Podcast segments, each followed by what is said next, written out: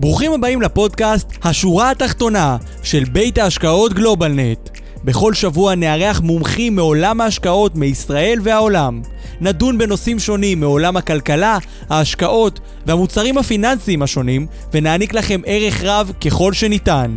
מוזמנים להקשיב לנו בכל אפליקציות ההסכתים, או לעלות ללייב שלנו בכל יום שני בשעה חמש. כדי ליהנות מתכנים, ידע וערך בנושא השקעות ותכנון פיננסי, אתם מוזמנים לבקר באתר האינטרנט שלנו בכתובת globalnetin.com, בעמוד הפייסבוק שלנו GlobalNet Investment House ובערוץ היוטיוב של גלובלנט. שלום לכולם, ברוכים הבאים, סליחה על העיכוב, עיכוב של כשתי דקות שהטכנולוגיה עשתה לנו, אבל הנה אנחנו, ברוכים הבאים לפרק מספר, שימו לב, פרק מספר 50 של השורה התחתונה. אה, ממש עוד מעט, עוד שבועיים אנחנו נחגוג פה שנה אה, לשורה התחתונה, אבל בינתיים אנחנו חוגגים את פרק מספר 50, אז ברוכים הבאים לשורה התחתונה, וובינר ההשקעות של גלובלנט, הנושאים הבוערים בעולם הפיננסי. ברוכים הבאים לפרק נוסף, כיף שאתם כאן איתנו. אני כבר רואה הרבה מאוד חברים נכנסים, אז uh, עוד פעם, ברוכים הבאים למי שלא מכיר. אנחנו במתכונת של וובינר, זאת אומרת שאתם רואים אותי, אותנו, אבל אנחנו לא רואים אתכם, אז תשענו, תרגישו בנוח, תשבו אחורה, למרות שזה זום, לא רואים ולא שומעים אתכם, ועדיין, אם אתם רוצים להגיב, להעיר הערות, לשאול שאלות, יש למטה צ'אט ו-Q&A. אתם יכולים לשאול שאלות, אה, להגיב, לומר את דעתכם, לשאול את דעתנו, אנחנו נשתדל לענות אה, להכל. בסוף אנחנו גם נעלה את זה לפייסבוק, אנחנו אמורים להיות גם live בפייסבוק, אבל יש איזושהי תקלה עם ה live של הפייסבוק, בגלל זה התעכבנו קצת, אבל הנה אנחנו כאן, אז ברוכים הבאים לפרק מספר 50. אה, אז מה יש לנו היום? היום אנחנו נדבר קצת על, אה, על הגנה, על זהירות, אה, ועל איך אנחנו נזהרים בתוך עולם מסוכן, עולם עם סיכונים, נראה, אנחנו מדברים הרבה בשבועות האחרונים, ובכלל האמת בשנה האחרונה, וכאנשי מקצוע אנחנו מדברים על סיכונים, ועל הסיכונים אה, שקיימים בשוק, אה, ובטח ובטח בתקופה האחרונה, איגרות אה, החוב הם כבר לא המרכיב הסולידי בתיק, המניות מטפסות ומטפסות ומטפסות, ואי הבהירות גוברת. ולכן אנחנו מזמינים היום שני אנשי מקצוע מאוד מאוד מעניינים שהולכים לדבר איתנו על הגנה, על משני זהירות שאפשר אה, לקיים. אז בהמשך בתוכנית אנחנו נארח את אה, מירי נחום, שהיא מתכננת פרישה אה, שלנו פה מהבית בגלובלנט. אז זה הולך להיות מאוד מאוד מעניין, והיא הולכת לדבר איתנו על, על טיפים בפרישה, טיפים בהכנה לפרישה, טיפים בפרישה עצמה, אני יכול להגיד לכם, אני עשיתי קורס פרישה אחד בינתיים, וקשה מאוד להבין. זה תחום מאוד מאוד מורכב, אז אולי מירי תוכל לפשט לנו לכמה נקודות, למה כן לשים לב אה, בדרך לפרישה, בזמן פרישה, לאחר פרישה. אה, אבל קודם לכן אנחנו נארח כאן את אה, קרים סטאר, שהוא מנהל השקעות בבית השקעות זר אה, בשם ווינת'רופ וודרו, או אנחנו אוהבים לקרוא לו WW, כי ווינת'רופ וודרו קשה לומר קצת, אז אנחנו נארח כאן את uh, קרים, שכבר נמצא איתנו, uh, ואנחנו נדבר uh, על הגנות בשוק ההון. מי שיודע ומכיר, יודע שאנחנו מאוד מאוד אוהבים לדבר על השקעות שמחוץ לשוק ההון. נכון? אנחנו אוהבים לדבר על השקעות אלטרנטיביות, על נדל"ן, על אשראי, אבל דווקא היום אנחנו ניגע ישר בלב, ואנחנו נשאל מי שכן בוחר, וכולם בוחרים, בואו נהיה מציאותיים, אבל כשאנחנו מחליטים להשקיע בשוק ההון, איזה הגנות ניתן אה, לעשות? אה, אז קרים סטאר הוא אחד ממנהלי ההשקעות אה, של בית ההשקעות ווינת'רופ פודרו, שיש לו כמה אה, עולמות השקעה שמשקיעים בשוק ההון, ואנחנו הולכים לשאול אותו מה הוא עושה, מה WW עושים כדי להיזהר בתקופה הזאת, שהמניות יקרות והכל לא ברור. אז על זה אנחנו נדבר היום, וכיף מאוד לראות הרבה מאוד חברים כאן איתנו. אה, ראול, עמי, כיף לראות שאתה תמיד פה איתנו, אה, איילה פה איתנו, אריה, כיף לראות שאתה פה איתנו, שוחחנו הרבה השבוע, אה, יובל ואהובה היקרה, כיף לראות אותך, ורד פה איתנו, צבי, תומר, הרבה הרבה מאוד חברים, אורן, גם אוהד פה, מעניין אם זה אוהד שלנו, כנראה שלא, כי אוהד שלנו ייכנס מאוחר יותר. אה, מתן פה, אה, ג'יימס פה, בא לשמוע את קרים, גלית, פאדי, אסתר, אלי, הרבה מאוד חברים טובים, דוד אה, ודולי ואריה ודן ומציה ואלכס, טוב לראות אותך פה איתנו, הרבה מאוד חברים טובים שגם נכנסים תוך כדי, אז ברוכים הבאים לכולם, ברוכים הבאים לפרק מספר 50. בואו נתחיל, יואב פה איתנו, אוהד שמואלי, זהו, זה לא אוהד שלנו, אבל אוהד שמואלי, אתה גם אוהד שלנו, אה, אבל כיף לראות אותך פה איתנו. אז בואו נתחיל בלהעלות את יואב היקר. יואב, מה קורה, מה העניינים? הנה, הוא כבר עולה אלינו. רק רגע. שלום ליואב. מה העניינים? בסדר גמור, מה איתך? אני לא יודע למה, אבל תמיד כשאני מצטרף לשידור חי, מתחיל לגרד לי האף. אני לא יודע ממה זה נובע, אבל יש לזה סיבות שלו. שלום לכולם. שלום, שלום. שבוע אה, טוב. איך אתה מרגיש גם לא בפייסבוק?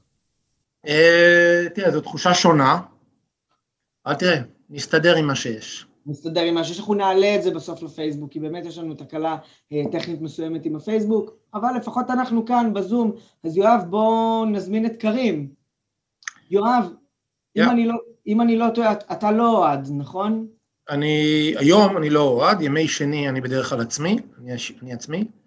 אוהד לא יכול היה להיות, ולכן ביקשתם, ביקש שאני אחליף אותו בלשאול שאלות, את קרים. נכון, נכון, נכון. הנה קרים כבר הצטרף אלינו.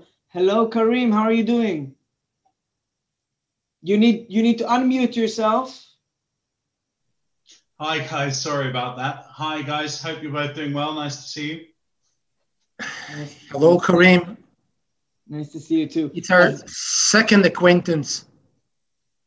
אז חברים, יש לנו את יואב שיראיין את קרים. יואב, תזכור לתרגם לעברית בשביל החברים okay. שלנו. Uh, Kareem, Yoav will uh, interview you. I know you've prepared some uh, uh slides regarding uh, the subject that we're asking you about protection layers in the stock market. Yoav will translate and also challenge you and ask some questions as you go. Uh, just before that, Kareem, I will address you with questions, so forth. I just want to, uh, in Hebrew, say some briefly about uh, alternative investment, which is which is actually traded or when the uh, underlying assets are traded.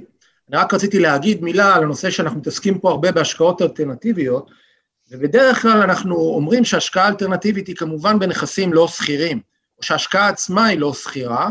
אני כמובן רוצה להזכיר לכולנו שהשקעה אלטרנטיבית כוללת גם השקעות שכירות, אבל לא בדרך מסורתית, שזה מבנה תיק של מניות, או מבנה תיק שכולל מניות ואג"ח, אה, בלונג בדרך כלל, בשיטה של השקעה שאנחנו קונים במחיר אחד מתוך רצון להרוויח בתיק אה, מהמכירה, כמובן שהמניה או שווי של השווי הנסחר של איגרת חוב תהיה, יהיה, השווי יהיה גבוה יותר, ואז אנחנו מרוויחים מהמכירה, אלא כמובן תוך כדי גם שימוש בשורטים ובשימוש בנגזרים ובגידורים, מה שקרנות גידור עושות, וזה הרבה מאוד מה אה, שקרים עושה בעבודה שלו. אז רציתי רק להבהיר את זה, להבהיר את העניין. Karim, I just mentioned that while here in GlobalNet, we focus in mostly in alternative investments, which are basically not traded, like uh, instruments that are not traded. I just reminded everyone, the audience, that we do see uh, alternative investment that does uh, invest in um, traded securities, but not in the common way of only long, but also with short uh, or uh, using uh, derivatives and so forth, are still deemed as alternative investment, although the underlying assets, and even though, it, and sometimes even the funds uh, themselves are traded, it's still a kind of an alternative asset because it is uh, it is managed not in the ordinary fashion way.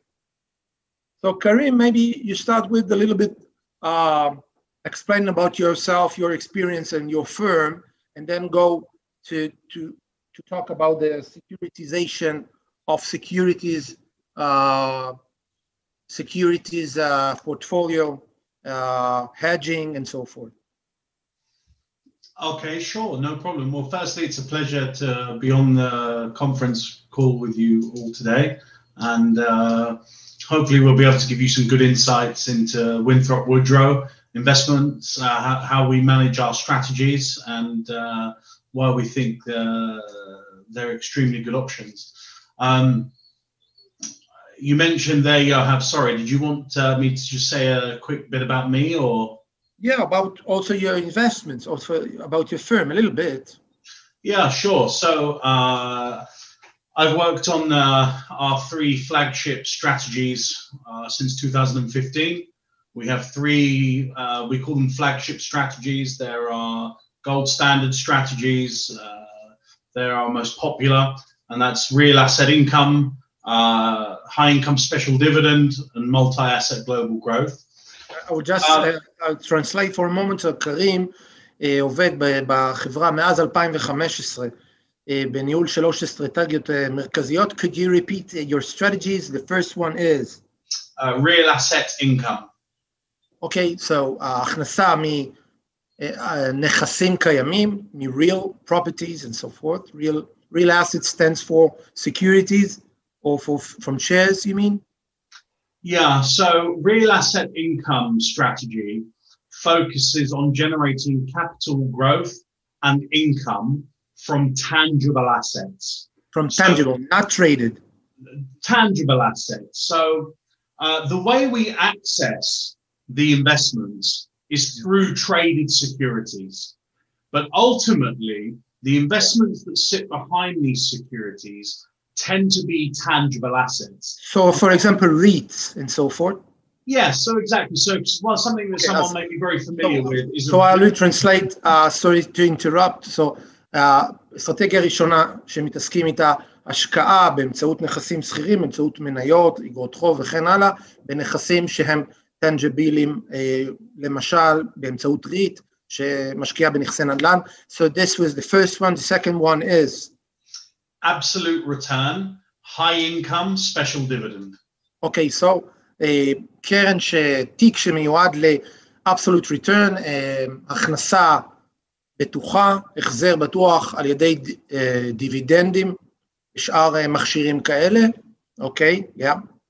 And the, and the third one was uh, multi, absolute return, multi-asset, global growth. אוקיי, okay, המכשיר השלישי שגם מתעסק.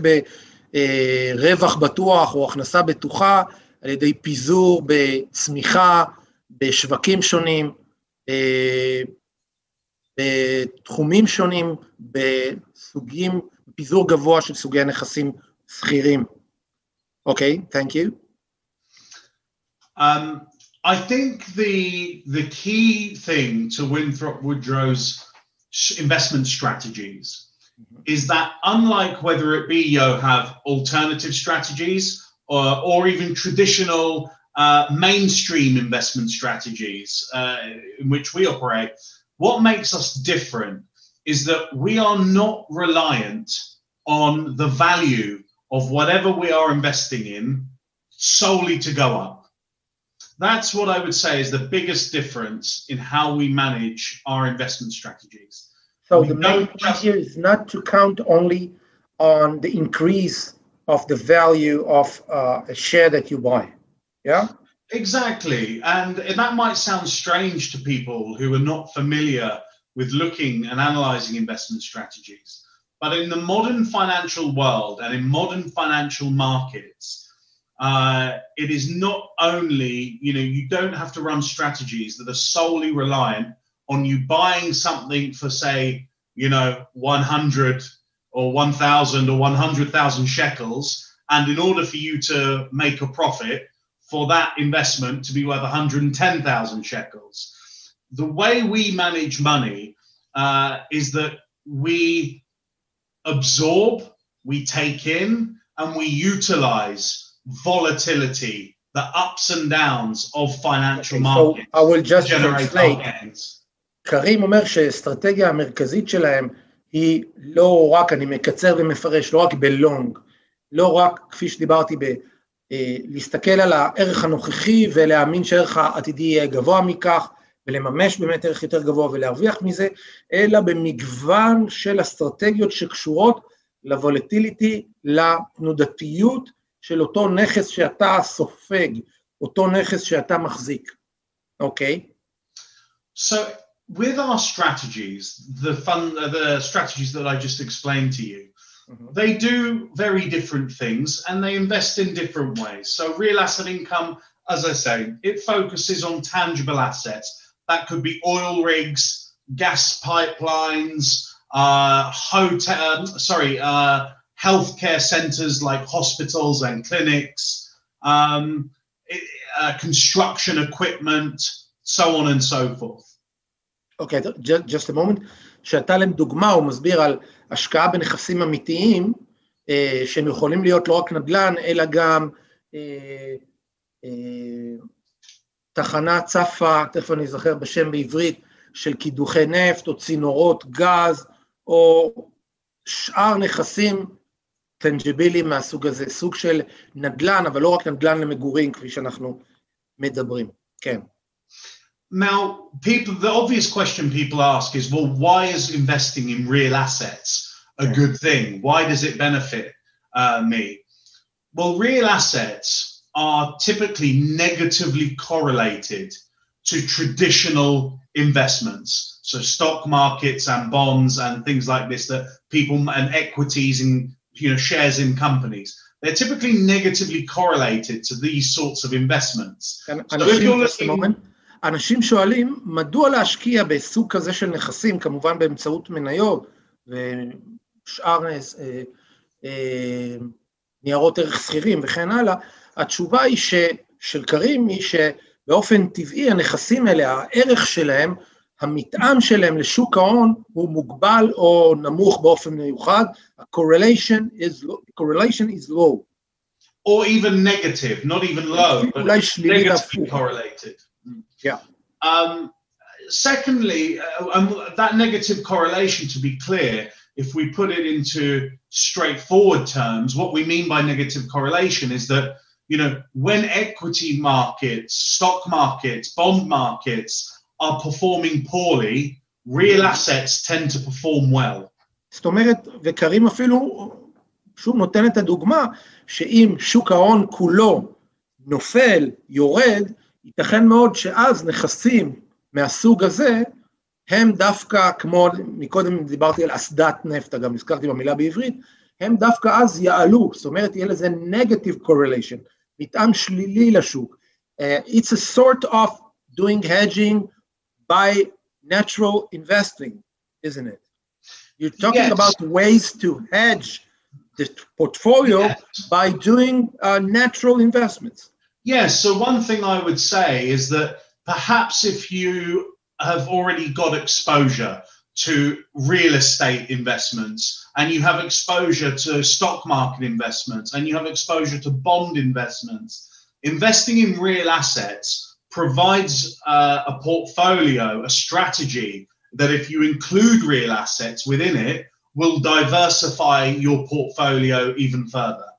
Okay, so um, בדרך הראשונה של הדרך לגדר את תיק ההשקעה בניירות הערך, מדבר קרים מתוך העבודה היומיומית של הפירמה שלהם, שהם עוסקים גם בהשקעה בנכסים שכירים, שנכסי הבסיס שלהם. הם נכסים ריאליים, כמו שאמרנו, בגז, בדלק, יכול להיות גם בכבישים, בגשרים, אה, בנדל"ן איכותי ועוד, כדי לבצע סוג של גידור, בגלל שמבחינת הניתוח שלהם, לגבי לפחות אותם מכשירים שהם בוחרים להשקיע בהם, מבצעים אה, קורלציה נמוכה או אפילו הפוכה לשוק ההון, בהרבה מקרים שבהם השוק נפגע.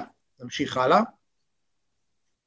And the final point I'd make, uh, Yohav, that I think is important for people to understand about investing in uh, in real assets and, and our real asset income strategy is that real assets tend to be a good hedge against inflation. Okay, so they're usually inflation linked and protect against the cost of living going up. So it can protect uh, uh, parts of people's portfolios in this regard. Um, and also, real assets tend to do two things as well. Well, because you're investing in real assets, there is something real, there is something tangible there of value, which provides extra security for the investment. And finally, investing in real assets tends to give you greater stability than other asset classes to invest in. And that's because real assets typically have what we call long term contractual cash flows. And, and if I may just explain that point, what I mean is, is that if you take an energy company, an energy company may have a 20, 30, or 50 year contract to provide national governments state. under concession. Under yes, concession. exactly. So there are stable long-term cash flows, unlike uh, other types of companies in the world that rely on day-to-day short-term cash flow, uh, such as retail conglomerates. So we could say, you know, uh, uh, you know, big clothing brands are an example of uh, okay. short-term cash flow so companies. Let me just this is the opposite. You, you, spoke about two things. One about the uh, kind of hedging from inflation, and the other one, yes. the, the nature of, of of the cash flow is yeah. is uh, longer. The, the, the characteristics yeah, long, longer, the, longer you have, and sorry to interrupt, but I think it's quite important. They are longer typically, like you say, inflation act as a hedge to inflation, but also more stable. Because, like I say, when you start when you start looking at things like if it's an you know if we're talking about an asset such as an oil rig, you know mm-hmm. that's on lease potentially for 20 years. If yeah. we're talking about an energy company providing natural gases, energy, yeah. electricity, you could be talking 50, 100 year long sure, deals sure. With, so, with national governments and countries. I need to just stop in order to translate, to Sorry, make sure yeah. the audience is with us. Um, אז בעצם קרים דיבר על עוד, אני כמובן מקצר, דיבר על ההגנה נוספת שיש בתיק מפני אינפלציה, כיוון שמדובר על חוזים לטווח ארוך, ובכלל מטבע של השקעות מהסוג של תשתיות בעולמות האלה, הן פחות נפגעות מאינפלציה שעולה עולה ויורדת וכן הלאה, ואילו התיק הזה, ההשקעות האלה מניבות בצורה אה, יותר קבועה, וזה בעצם הדבר הנוסף שהוא דיבר על זה שזאת מדובר בהשקעה הרבה יותר יציבה, כיוון שהיא נשענת על הסכמים לטווח ארוך, על מכרזים, על קונסשנים, על זכויות שיש לקידוחי נפט ולאספקת גז וכן הלאה, למשך 20 שנים, אפילו לפעמים ל-50 שנה, וזה הופך את התיק כולו, כאשר חלקו המשמעותי מושקע בכאלה מכשירים ליציב יותר, אוקיי?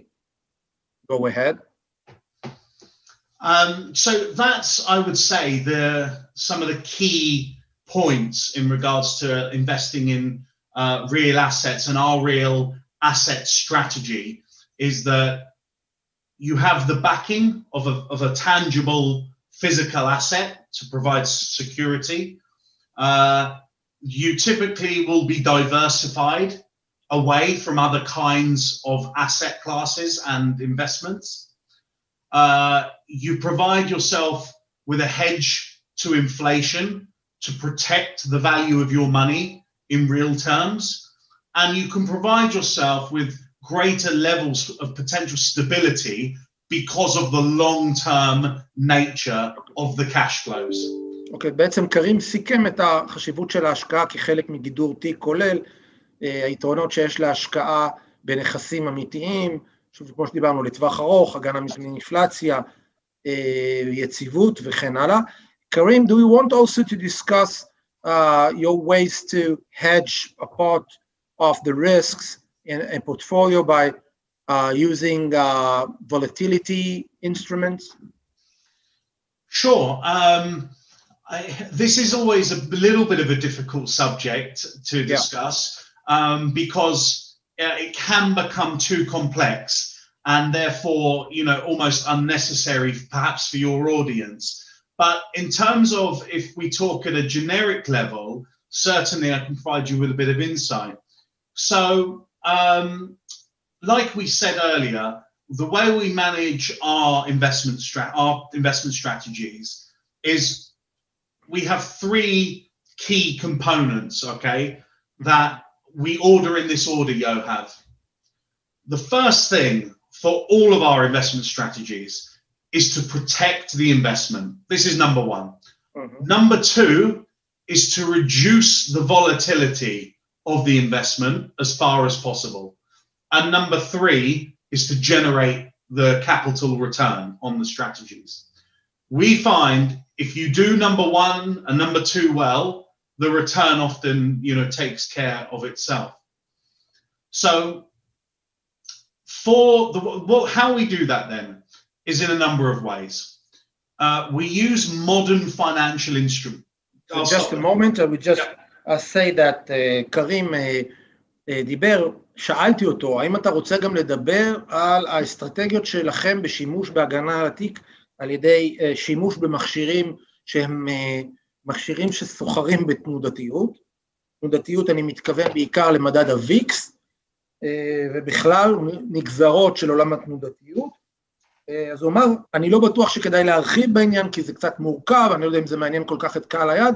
אגב, יש לנו גם בעיית זמנים מבחינת השידור כאן כרגע, אבל באופן כללי קרים דיבר על כך שהעקרונות שלהם ליצירת הגנה על התיק ויצירת תשואה, קשורה לקודם כל, מטרה ראשונה להגן על התיק, שתיים, הפחתת התנודתיות שיש באופן טבעי בתיק, דבר שלישי, זה הבטחה של יצירת אה, הנבה, יילד כתוצאה, אה, תשואה, uh, טבעית מתוך התיק.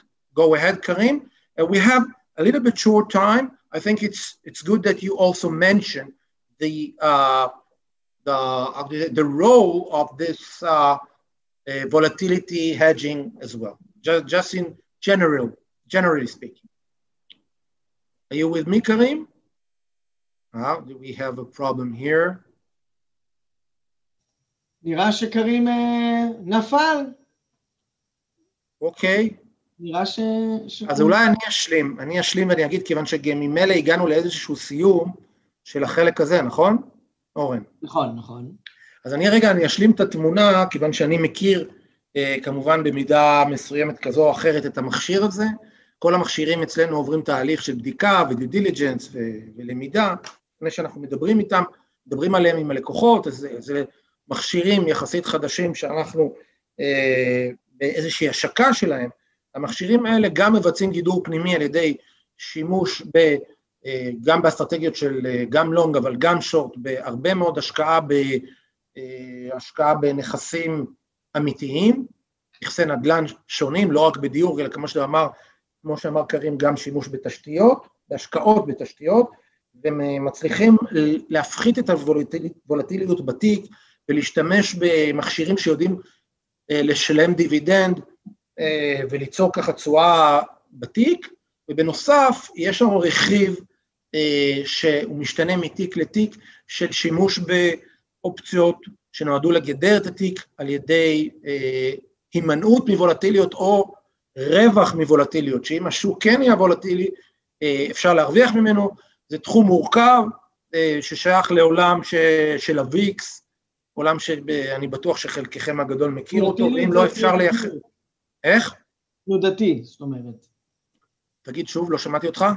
כשאתה אומר וולטילי, אתה מתכוון תנודתי, נכון? כן, שימוש במדד התנודתיות המרכזי של ה-S&P 500 שנקרא VIX, כמובן שיש עוד מדדים שונים אחרים, ומאופציות על המדד, אם זה אופציות ישירות על המדד או בנגזרות שאפשר לסחור בהן. אני לא ארחיב פה בעניין הזה, אבל זה חלק מהיכולת להגן על תיק ניירות ערך בכלל, ובפרט במכשירים שאותם, שבהם קרים מעורב. חברים, תודה על, הד... על ההזדמנות שנתתם לי לקחת חלק בשידור הזה. תודה לך, יואב, על שעזרת לנו כשאוהד לא הצליח לעלות בזמן, כי הוא נתקע בפקקים, אולי עוד רגע נשמע איך לו בפקקים. ראיתי אותו הרגע, הוא כבר יצא מהפקקים. לא, הנה, הוא כבר פה, הוא כבר פה. הנה, אפילו בוא, אוהד, אתה מוזמן לעלות אלינו ולהגיד... ערב טוב, נתראה בהמשך. ולהגיד ליואב תודה בשמך גם. ערב טוב, שלום לכם. יואב, תודה רבה. בכיף, כיף גדול. מסתבר שפוסט עידן הקורונה חזרו לנו הפקקים ובגדול. לגמרי, היום אגב יצאתי, זה היה פי שניים מיום קודם, משהו משוגע, וזהו, העולם משוגע, חזר למנהגו. לגמרי, משוגע לגמרי. והעולם, והעולם חזר, אה, חזר לסדרו. חברים, אני יורד, המשך מוצלח. תודה רבה, יואב. טוב, אז אוהד דיבר איתנו, אה, יואב דיבר איתנו על הגנה מסוימת, עכשיו נדבר על אה, קצת אה, טיפים לפרישה, זה גם סוג של הגנה. נכון, נכון. אה, גיל מסוים שבו אנשים לקראת פרישה צריכים להתחיל להבין מהו התהליך שהם צריכים לעבור, למה צריך להתכונן, קצת ניהול סיכונים, קצת טיפים בנושא, והנה היפה שלנו, נראה קרה. אבל לא רק יפה, בעיקר חכמה. אה, מירי מתכננת. פרישה, לא צריך. אני אסמיק, אני אספיק.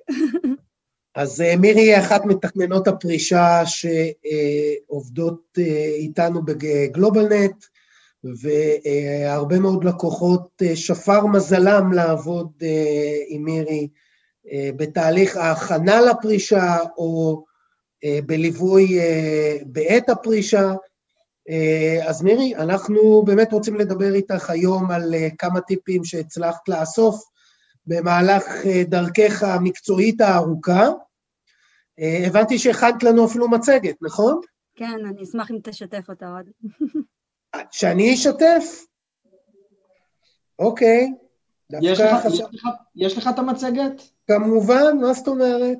יופי. טוב, בזמן שאוהד מעלה את המצגת, אז uh, המצגת תחילה קצת אולי מורידה את מצב הרוח שלנו, כי היא נותנת קצת uh, נתונים פחות uh, נעימים שנמצאים uh, על המשק, ש... בוא נגיד שהקשישים חיים בהם היום במשק שלנו, אבל אני גם אגיד לכם שמי שאיתנו ומקשיב ויאזין לנו, אז אולי בעוד 20 דקות בערך בעצם יהיה במצב קצת יותר טוב בעוד כמה דקות. אז על הקוריוז שמצאתי, ככה, שרשום ממחר אני. יוצאת לפרישה, מתחילה לחיות מהחסכונות שלי, וברגע האמת, לא יודעת בעצם מה אני אעשה בשבוע הבא. חשבתי שזה זה משפט שממש מסמל הרבה מאוד אנשים שיוצאים היום לפרישה. האמת היא, אני אדגיש שגם תלוי באיזה דור יוצאים לפרישה, אבל זה ככה בקטנה. אז עוד, בואו נמשיך. בבקשה. כן.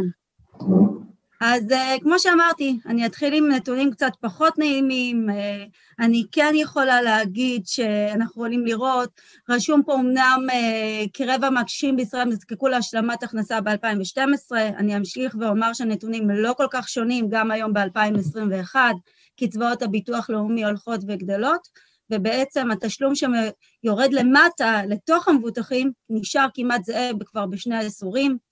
ובמקביל לזה אנחנו רואים פה כתבה מ-2018 שרושמת שהפנסיה שלנו הצטמקה ב-40 העשור האחרון.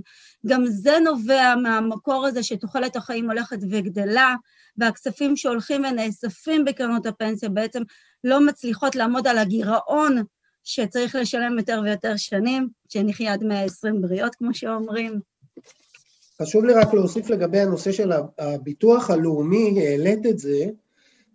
היום יש גירעון שוטף של כמעט שלושה וחצי מיליארד ש"ח, וזה עוד לפני שמשקללים את הסכומים האדירים שהשקיעה המדינה בחל"ת, ועדיין לא, עדיין לא פיצו את הביטוח הלאומי על הסכומים שבאמת הושקעו בנושא הזה של החל"ת, מה שאומר שתוך בערך שתי עשורים לא יהיה יותר כסף בקופה של הביטוח הלאומי ויתחילו לקצץ בקצבאות, כך שאם יש מישהו מהמאזינים שבונה על הרובד הראשון הסוציאלי הזה, לא לאורך זמן, לצערי הרב.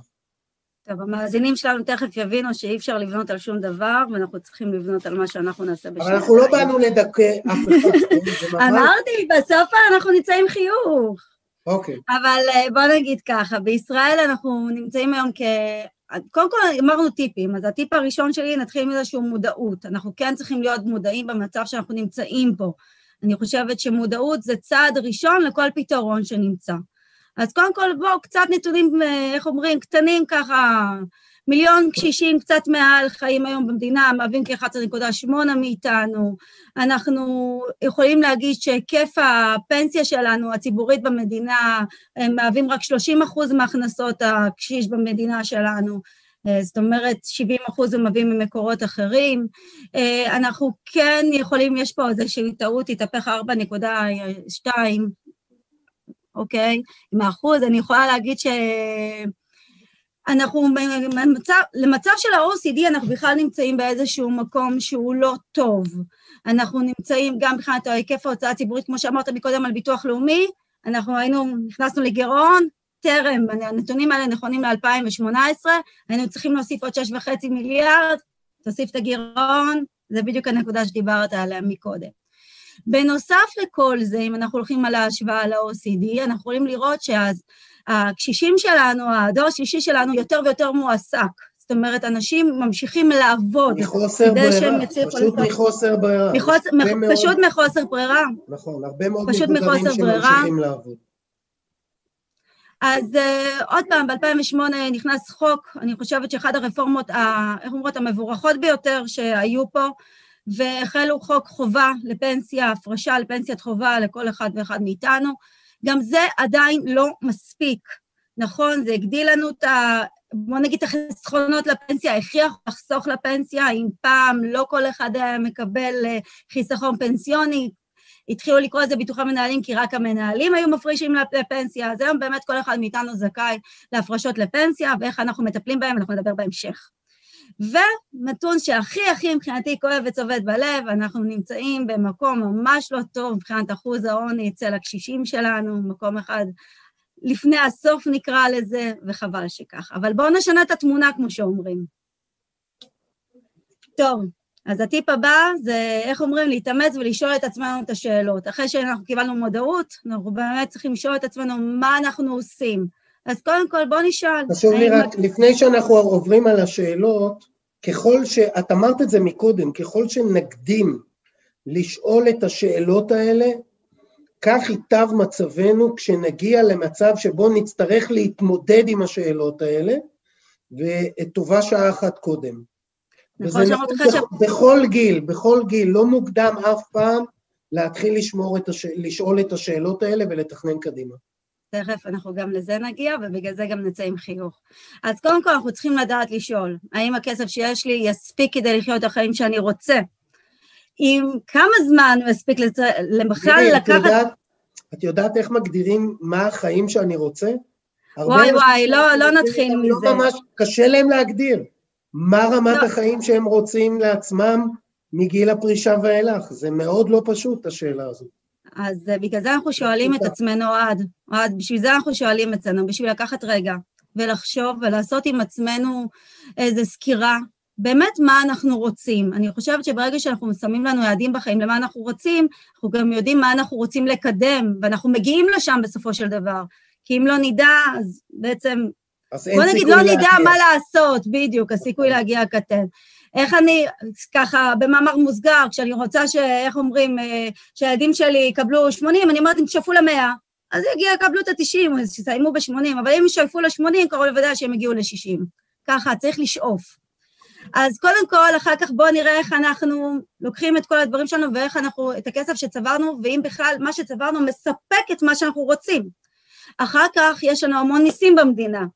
צריך לדעת איך אנחנו הולכים ואיך אנחנו מקטינים את הנטל המס בכלל, ותכף נגיע לזה בהרחבה על אני, הקצבאות שלנו. אני רק לא אמרתי מקודם, מירי, המאזינים שלנו, הצופים שלנו, לא יודעים שאת גם יועצת מס, את לא רק מתכננת פיננסית, לא רק בעלת רישיון פנסיוני, אלא גם יועצת מס.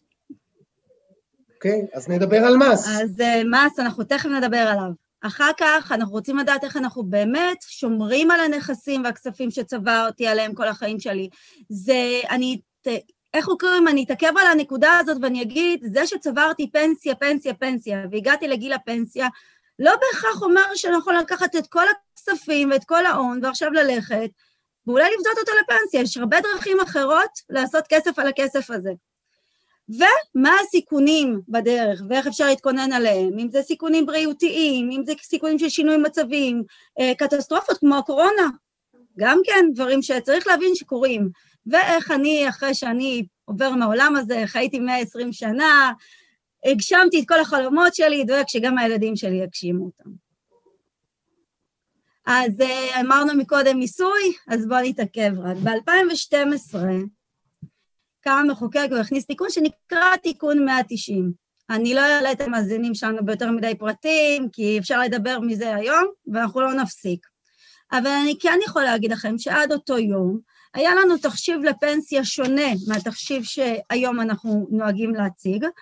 עד לאותו יום בעצם באו ואמרו, בואו נקרח תקרא כלשהי לפנסיה, נשווה אותה לבין המשכורת שאנחנו מקבלים, נראה, נקזז, היה שם איזשהו קיזוז, ואם יש איזושהי יתרה, היא תמשיך איתנו הלאה, היה 35 זיכוי על הפנסיה שהיינו מקבלים. אני לא אכנס כי זה תכנון אה, חישוב די מורכב. מה שכן, באו ב-2012, עשו תיקון חדש, אוהד, אם אתה יכול להמשיך להעלות להם את השקף. אז uh, בעצם יש לנו היום תקרה חדשה, היא נקראת תקרת ההון הפתורה, זה המושג היחיד שככה אני אלאה אתכם. ואז המחוקק בא ואמר, אני בא נותן בנק כתבות. הבנק הזה הלך וגדל וגדל עם השנים. Uh, היום הבנק הזה עומד, כפי שאתם יכולים לראות, על 796,536, ויש פה איזה קאץ'. מה הקאץ'? כשאנחנו באים ומסתכלים על הבנק הטבות הזה, המחוקק בא ואומר, אנחנו עכשיו רוצים להסתכל על 35 שנים, תקשיבו מה אני אומרת, 35 שנים של השנים האחרונות שעבדתם לפני שיצאתם לפנסיה. ככה מי שחושב שחושבים על פנסיה רק כשמגיעים לגיל זקנה, עכשיו הולך לשנות את דעתו, נכון עוד? למה?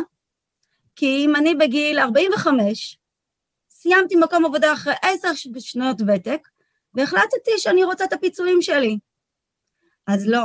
אז אני צריכה לחשוב פעמיים טוב טוב, למה? כי תקרת ההון הפטורה שלנו באה ונותנת לנו הנחות או הטבות מס בשלושה מקרים. אחד, פיצויים. שתיים, אם אנחנו רוצים להוון סכום מסוים מהקצבה שלנו, ושלוש, על הפנסיה שלנו. זאת אומרת, היא תקרה כוללת לשלושת המרכיבים האלה. בכל פעם שנגעתי באחד המרכיבים האלה, אני מקטינה לעצמי את בנק ההטבות שהאוצר בעצם נתן לי. ואם דיברתי על עשר שנות ותק, אז סתם דוגמה, נגיד שהיה לי שכר של עשרת אלפים שקל, עשר שנות ותק, מאה אלף שקל פיצויים, כשאני אגיע לגיל זקנה בעוד משהו כמו עשרים שנה, אז זה היה לי פגיעה לא רק של מאה אלף שקל פחות, אלא 100 אלף שקל שהם מוצמדים ל-1.35 שהייתי אמורה לקבל פטור על הזקנה, ו... סליחה, למוסה על הזקנה, אני חוזרת בי, סליחה על הטעות, והיא תמודד למדד. זאת אומרת, אני כבר מאבדת סכום מאוד מאוד נכבד ממה שאני יכולה לקבל בגיל זקנה כפטור. אוהד, אתה... רוב הציבור עושה את זה באופן אוטומטי. כלומר, הוא לא יודע שיש את uh, מה שאנחנו קוראים נוסחת הקיזוז, שמקזזת את הפטור מהפיצויים שלקחתי, ב, כמו שאמרת, בגיל 45, הציבור לא יודע שכשהוא מושך את הפיצויים, הוא מוריד מתוך בנק ההטבות שנשאר לו לקצבה או להיוון קצבה, ואז כשהוא מגיע לגיל הפרישה בפועל והוא מתחיל לקבל את הקצבה, הוא משלם מס מאוד מאוד מאוד גבוה על הקצבה. וזה רוב הציבור, הציבור לא מכיר. אז יופי. אז זה טיפ, אני חושבת אחד הטיפים המרכזיים והעיקריים שצריך לקחת איתנו, זה שצריך להבין שזה קיים וזה פוגע בנו, ותבין, להבין שזה שווה הרבה מאוד כסף, לפעמים לשמור את הפיצויים שלנו לשעת זקנה, נותן לנו בעצם שני מטרות. אחד, אנחנו צוברים יותר כסף, והכסף בזמן הזה עושה עוד כסף בהשקעות, ושתיים, אנחנו בעצם שומרים לנו על הטבת המס וכשאנחנו מגיעים לגיל זקנה, יש לנו אופציה או את היכולת, בזמן שאנחנו באמת זקוקים לכסף, ושהמצב הבריאותי אולי יותר לא טוב, ושבוא נגיד המצב הכלכלי שלנו, ההכנסה שלנו פחות יורד, יורדת פתאום, ואנחנו זקוקים ליותר הכנסה פנויה, אנחנו פשוט מייצרים לעצמנו אותה לגיל זקנה בצורה מיטבית יותר. אם אנחנו ניקח פיצויים עכשיו, אנחנו פוגעים לעצמנו, גם מבחינה מיסויית וגם מקטינים לעצמנו בעצם את ההון שצברנו לקצבה. אז uh, אני חושבת שמי מאיתנו שחשב שלא צריך לחשוב על uh, פרישה כל הזמן, אז צריך לחשוב לאורך כל הדרך.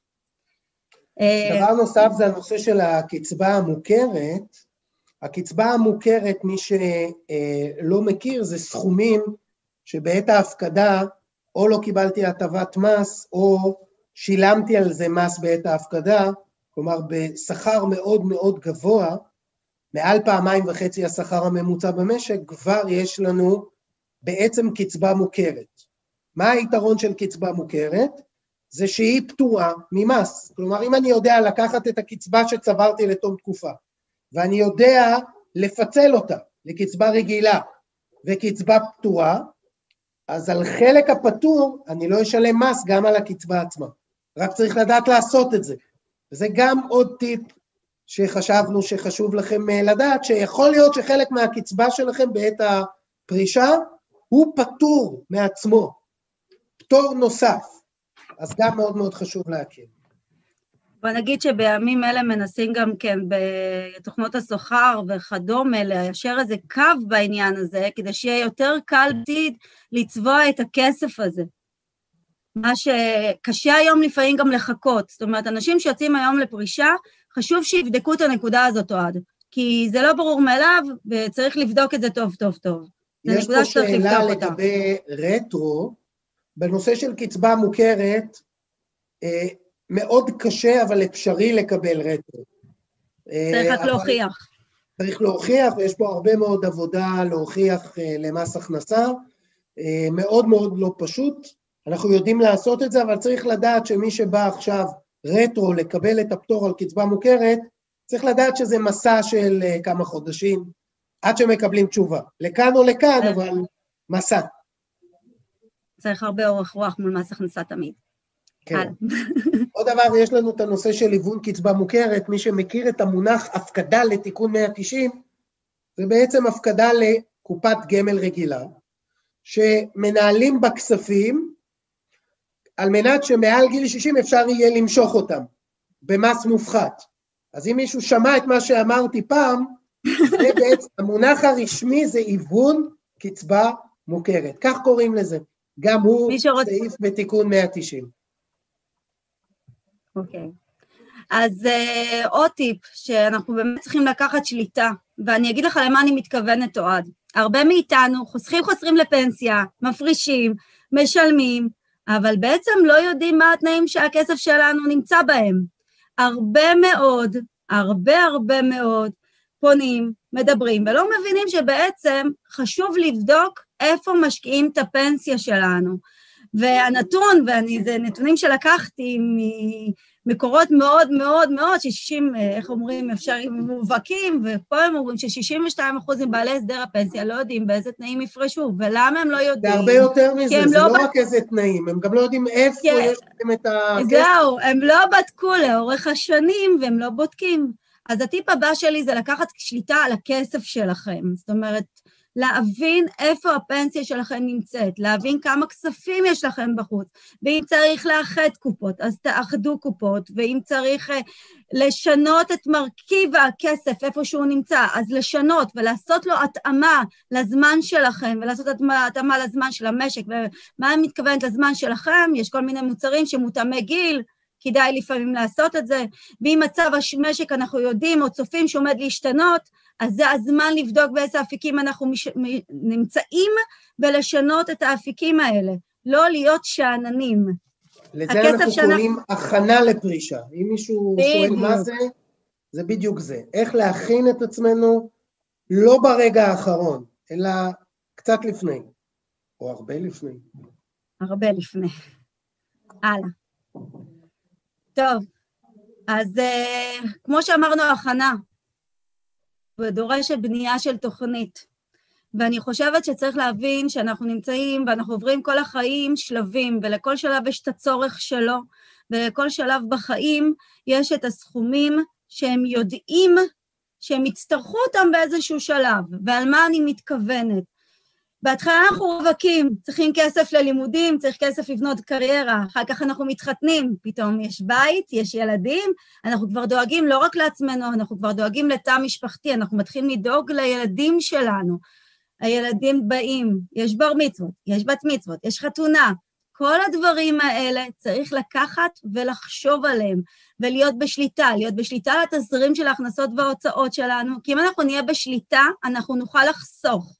כשאנחנו בשליטה, אנחנו יודעים מה נכנס, אנחנו יודעים מה יוצא, אנחנו יודעים אנחנו צריכים להרים את, גו, את ההכנסה שלנו, אנחנו יודעים אם אנחנו צריכים לצמצם הוצאות, אנחנו גם יודעים שאנחנו רוצים להיערך, יש לנו מטרות, דיברנו על לבנות מטרות, נכון? ויעדים. אז ברגע שיש לנו מטרות ויעדים, אנחנו יודעים שאנחנו רוצים להגיע אליהם, אנחנו צריכים לשלוט בהוצאות שלנו. אז תוכנית כלכלית היא משהו שהוא מאוד חשוב. לדעת איך לצמצם את העמלות ואת המיסים שלנו, ואוהד דיבר מקודם על איזושהי תוכנית, אז אני אתן לכם סתם דוגמה, על שאני מדברת על צמצום של תשלומי עמלות ומיסים. אה, ניתן להפק... ללכת היום ולהשקיע בבנק. ולהבדיל מזה, ניתן ללכת ולשים את הכספים בקופת גמל כלשהי, ואני אתן לכם את היתרונות. אם אני משקיעה בבנק בניירות ערך או קרנות נאמנות, כל פעם שאני מוכרת או קונה נייר ערך, בעצם מנקים לי מס במקור, מס של 25 אחוזים. אני להבדיל יכולה לבוא להגיד, אני לא לקחת את הכסף שלי ומשקיעה, הבטחתי שאני לא נותנת נתונים, אה, כל מיני מושגים, אז אני מדברת בגדול. יכולה להשקיע את זה בקופת גמל, שנותנת לי גם תשואה יפה, גם יש לי שליטה יותר, כי אני יכולה כל הזמן לשנות את מערך ההשקעה שלי בלי שום אירוע מס. זאת אומרת, אני יכולה לשנות ולנתב את הכסף, ויש אירוע מס שהוא נדחה. תחשבו שכל פעם שעשיתי שינוי כזה, אם הייתי עושה אותו בבנק, בגלל שינוי במשק, הייתי מפסידה 25% מס במקור. נשאר לי פחות כסף להשקעה. פה הכסף נשאר בין מעבר של אפיקים, ובעצם הוא עושה עוד כסף על הכסף שבמקרה אחר המדינה הייתה לוקחת לי. אז זה גם נקודה שצריך לחשוב עליה, איפה אני משקיע את הכסף שלי ואיך אני יכול להקטין את העמלות והמיסים שלי. דרך אגב, גם העמלות שם יותר נמוכות מהעמלות בבנק. אחר אני, כך אני לבצע... אני רוצה שנייה, רק שנייה לעצור, כי יש פה כמה שאלות, אז בואי נתייחס אוקיי, אוקיי. אמ, קודם כל הייתה פה הערה לגבי חישובי מס כשממשיכים לעבוד בפנסיה, אז חשוב לדעת שגם אם אני ממשיך לעבוד והגעתי לגיל הפרישה, אני יכול לקבל פטור על קצבה ולהמשיך לעבוד. זה גם משהו שהוא אפשרי, ואנחנו מלווים הרבה מאוד אנשים שכבר הרבה מעל גיל פרישה, או שלא לקחו קצבה, או שלקחו ולא ביקשו את הפטור שמגיע אליהם, אז אה, אפשר גם לעשות שם. אה, הרבה וכמובן, מאוד החזרי מס. נכון, הרבה מאוד החזרי נכון, מס. החזרי מס עד שש שנים אחורה. מישהו דיבר על אה, רטרואקטיביות מקודם. נכון, נכון, אבל מהרגע שהתחלנו לקבל קצבה, אי אפשר לעבור לקופה, לקופה אחרת. ויש פה עוד שאלה, אה, האם הדברים שאנחנו מדברים, הגמישות, הבחירות, נכון גם לגבי, אה, רשום קרנות הגמל הוותיקות, אני מניח שמתכוונים לקרנות הפנסיה הוותיקות, אז פה לא, קרנות הפנסיה הוותיקות לא. מתנהלות בניהול אני מדבר על הלא מאוזנות אקטוארית, מתנהלות בניהול המדינה, ולכן אין... אה, לפני 2012, לפני 2012. יש להם את החוקים ואת הכללים שלהם, יש להם את החוקים ואת הכללים שלהם, אה, ובעצם אה, כל מה שנאמר פה, בואו נוציא את הקרנות האלה מלפני 2012 החוצה. כאילו, כי יש להם את החוקים שלהם, יש להם את הכללים שלהם, יש את מה שהן נותנות. טוב, אוהד עזב אותנו והמצגת אצלו. אז אה, כן, אני... רגע, נראה אם אני יכולה לראות את השאלות. הוא כבר, הוא כבר חוזר, את יכולה לראות את השאלות, זה למטה ב-Q&A. הנה, אני רואה שהוא מעביר את המצגת, והנה הוא חזר אלינו. תעלמי אותה, כהן. חזרנו, חזרנו, היה פה עניין של מפתח, אז... כן. אז נסכם ונגיד שניהול תוכנית כלכלית ואישית היא משהו שהוא חשוב לניהול המשאבים הפיננסיים, היא נועדה להבטיח לנו ביטחון כלכלי לתקופת הפרישה. צריך לדעת לבנות את התוכנית הזאת, כמו שאמרתי, על הבסיס של התאמה של הצרכים האישיים של כל אחד, ולהתאים את התוכנית למצב המשפחתי ולזמנים בתוך המצב המשפחתי. וכמו, ונסכם שגם כן את השאיפות שלנו שאנחנו רוצים להגשים, אם בא לנו איזה קרוז אה, עם כל המשפחה, גם לזה צריך להתכונן מראש. גם זה אפשר. וחשוב, גם זה אפשר, הכל אפשר, לא בתכנון... בקורונה. לא בקורונה, לא. בתכנון מראש הכל אפשרי. ואנחנו יכולים אפילו לעבור הלאה. אז דיברנו הרבה הרבה ודיברנו על מכשירים של חיסכון. אז כמובן שאנחנו רובנו מכירים את מה שמובן מאליו, את הפנסיה שלנו, שהייתה מחולקת ומחולקת עד היום בהפרשה בביטוחי מנהלים בקרנות הפנסיה. אני לא אכנס עכשיו לתוך העומק של הדברים, אבל זה אחד מאפיקי החיסכון שאנחנו חוסכים בהם. בנוסף לזה יש לנו את הקופות גמל, שכמו שאוהד הזכיר מקודם, יש קופות גמל שהן לתיקון 190 גם כן, שניתן ליהנות מהטבות מיסויות אחרי גיל פרישה, הזכרת את זה כשדיברנו על הטבות המס. אה, ויש את הקופות גמל להשקעה, שגם אני ככה זרקתי, שניתן להכניס כספים לקופות גמל להשקעה וגם כן לחסור באירועי מס ובעמלות. ויש לנו קרנות ההשתלמות, אני חושבת שקרנות ההשתלמות הם אחד המכשירים שכעצמאים חובה, אין היום איזשהו חיסכון שנותן הטבת מס כל כך טובה כמו קרן השתלמות. תחסכו שש שנים, גם תקבלו הטבות מס כשאתם משדרים את התיק שלכם במס הכנסה, יקטין לכם את ההכנסה, וגם אחרי שש שנים תקבלו פטר על מס רווחי הון. זה קרן שיכולים להמשיך ולהכניס בה כספים, כספים, כספים. אני גם כן ממליצה אה, לפתוח אפילו כעצמאים, אני רגע מחדדת פה, כי לשכירים אין כל כך את האופציה לבחור, כן לפתוח יותר מקרן אחת, ככה אפשר עם השנים, אם באמת נכנסנו לאיזושהי בעיה או איזושהי זה, שיהיה לנו קרן אחת שנוכל לבדות ואת השנייה להמשיך לצבור. אני כן חושבת שאנשים שמגיעים לגיל פרישה עם קרן השתלמות יפה, שלא פדו אותה אפילו אחרי שנים ושמרו על הפטור ממס, מקבלים סכום מאוד גדול שהוא פטור ממס, שהם יכולים למשוך ולהשתמש בו, וזה כסף שעוזר מאוד בתכנון פרישה עוד כשמגיעים לזמן שצריך לפרוש. ואם יש כסף כזה פנוי, הוא עושה המון שינוי בהסתכלות על התיק הפנסיוני של בן אדם. ולאו דווקא אותי... צריך למשוך, אפשר להמשיך לנהל בסיכון. מה שאמרתי, מה שאמרתי, לא למשוך. נכון. לא למשוך מהר מאוד, לא את הכסף, לא בקרנות ההשתלמות, לא בפיצויים. תנסו את האפיקים האלה, באמת, אני חושבת שזה אחד הטיפים החשובים ביותר. תנסו את האפיקי החיסכון האלה, שבאים מההכנסה שאנחנו שמים שם בצד, באמת לשמור את זה לגיל הפרישה. זה ייתן כל, כאילו... יש פה שאלה, האם פנסיונר יכול להפקיד לקרן ההשתלמות? אם הפנסיונר הוא שכיר... בתור עצמאי? בתור, אם הוא עצמאי, הוא יכול להפקיד, אם הוא השכיר, הוא יכול להפקיד, אין שום בעיה עם זה. פנסיונר יכול להמשיך לעבוד, או כעצמאי או כשכיר. נכון, או כשכיר, מה שאני אומרת. אם הוא ממשיך או כעצמאי או כשכיר, יכול להפקיד לקרן השתלמות. יכול להפקיד, אם הוא ממשיך לעבוד, אין בעיה. נכון. קרן השתלמות, אתם זוכרים, המקור הראשוני שלה היא כדי שנצא להשתלמויות. כאילו, זה המקור הראשוני. אז יש עוד שני מכשירים שבעצם לא מדברים עליהם באופן פורמלי, המדינה לא נכנסת פה לעניין, אבל כן אנחנו מבינים שהם חלק בלתי נפרד כדי להגיע לפנסיה בצורה קצת יותר נוחה, ולחייך עד בסוף הפנסיה. אה, אז כן, בטח, אז כמו שאמרתי, בסוף פה נצא עם חיוך. אז, אה, אז באמת נדל"ן, או נדל"ן מוחשי, זאת אומרת, לקנות נכס, זה פשוט בסופו של יום אה, לקבל עליו את הרנטה, או להשקיע בקרנות של נדל"ן, שיודעות לתת גם כדיבידנדים. והעברת לי את השקף, אבל לא נורא. אנחנו ממש לקראת סיום, אז אפשר לעבור לטיפים, אז אני כן יכולה להגיד שלגבי... אני כן יכולה להגיד ככה, נתעכב רגע על הדמי ניהול, כן תבדקו את דמי הניהול שאתם uh, מפרישים לפנסיה, זה לא הנקודה היחידה שחשובה, כי מאוד חשוב כמה תשואה הפנסיה שלכם עושה, לא רק הדמי ניהול, אוקיי? ואנחנו נסגור ככה, בואו נעשה ככה סגירה של הטיפים. אז קודם כל, ראינו שפרישה מתכננים מגיל צעיר ומתוך מודעות. עכשיו, חשוב מאוד לבנות תוכנית כללית, אחת את ההתחשבנות בשינויים ומאורעות המלווים אותנו בחיים. ככל שנחשוב מוקדם יותר על פרישה, כך נוכל לבנות לכם תיק נכסים שיכול להניב לכם סכומים נעים לגיל פרישה, לבחור נכון את התוכניות החיסכון שלנו לפנסיה, צריך להתייחס לדמי ניהול ואת התשואה של הקרן ולבצע בדיקה כל כמה שנים איפה אנחנו עומדים.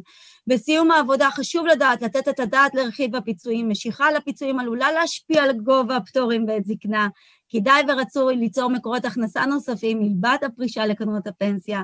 ואם הגעתם לגיל הפרישה, חשוב, חשוב, חשוב, אני מדגישה, לגשת ולהתייעץ ולדבר עם מתכננים ועם איש מקצוע. תבינו כמה אפשר לעשות עם הכסף שחסך, שחסכתם, כמה מס אפשר לחסוך וכמה אופציה יש לעבוד עם הכסף.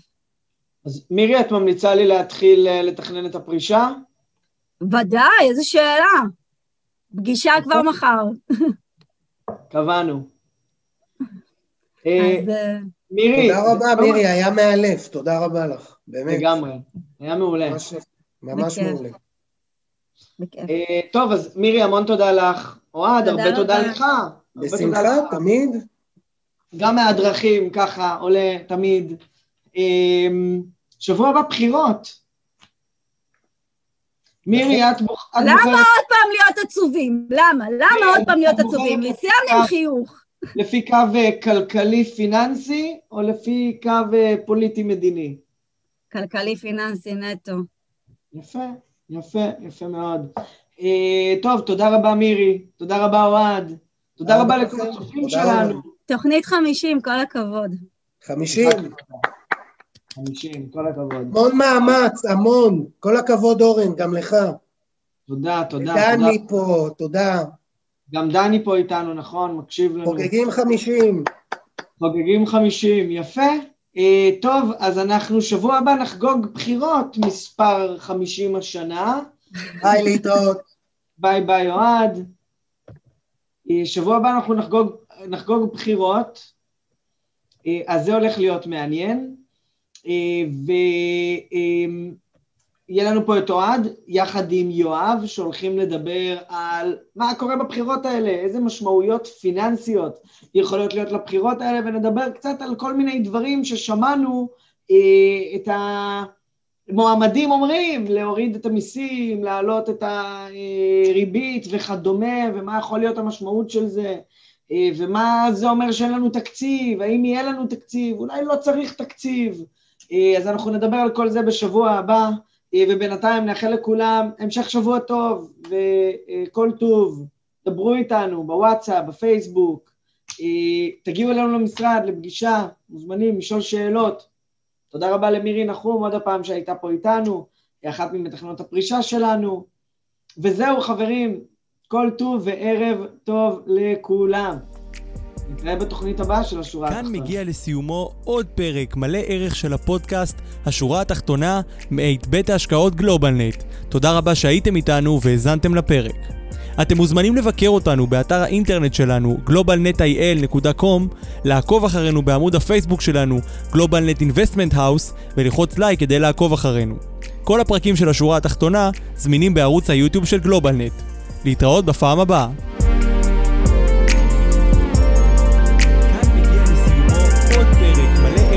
הפודקאסט השורה התחתונה מאת בית ההשקעות גלובלנט. תודה רבה שהייתם איתנו והאזנתם לפרק.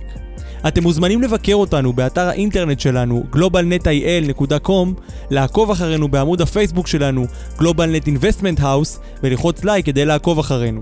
כל הפרקים של השורה התחתונה זמינים בערוץ היוטיוב של גלובלנט.